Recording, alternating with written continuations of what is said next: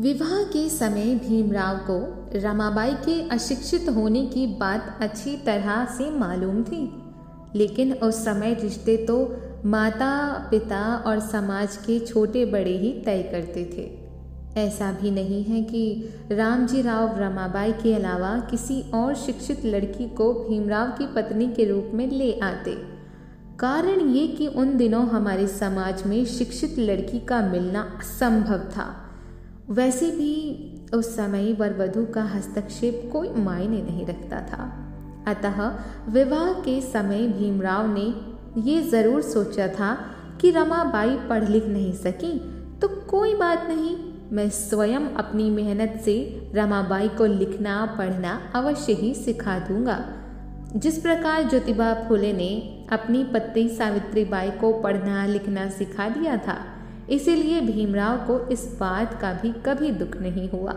भीमराव ने रमाबाई को शिक्षित करने का अपनी ओर से खूब प्रयत्न किया, परंतु रमाबाई ने शिक्षा की ओर कोई खास रुचि नहीं दिखाई। उनके विचार में बड़ों का आदर, सत्कार, पति के मन लगाकर सेवा, पति के लिए विशुद्ध कपूर की भांति अपने जीवन का समर्पण ही स्त्री का सच्चा कर्तव्य मानकर निभाया था।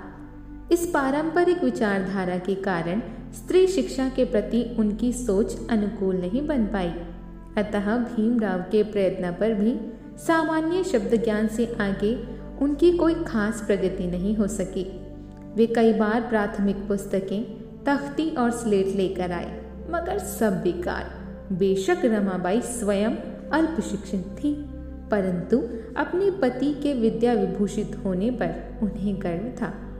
वे बड़ी से बड़ी महिलाओं को भी अपने पति की विद्वता का हवाला देकर निरुत्तर कर देती थीं। भीमराव कई बार प्राथमिक पुस्तक लेकर रमाबाई को पढ़ाने का प्रयास करते। रमाई कई बार पढ़ने को बैठती भी थी, लेकिन उनका ये प्रयास अधिक दिनों तक नहीं चल पाता था। बहुत मेहनत करके भीमराव ने उन्हें हस्ताक्षर करना सिखा दिया था। जब भीमराव अमेरिका में थे तो रमाबाई ने अखबार के मोटे मोटे अक्षर पढ़ने सीख लिए थे। कुछ भी हो, मगर अक्षर ज्ञान की तुलना में रमाबाई मानसिक रूप से बहुत सुदृढ़ और जागरूक थीं। उम्मीद करती हूँ, कहानी का ये भाग ज़रूर अच्छा लगा होगा। आगे भी कहानी सुनने के लिए इस कहानी को सुनते रहें, इसी चैनल को फॉलो करके।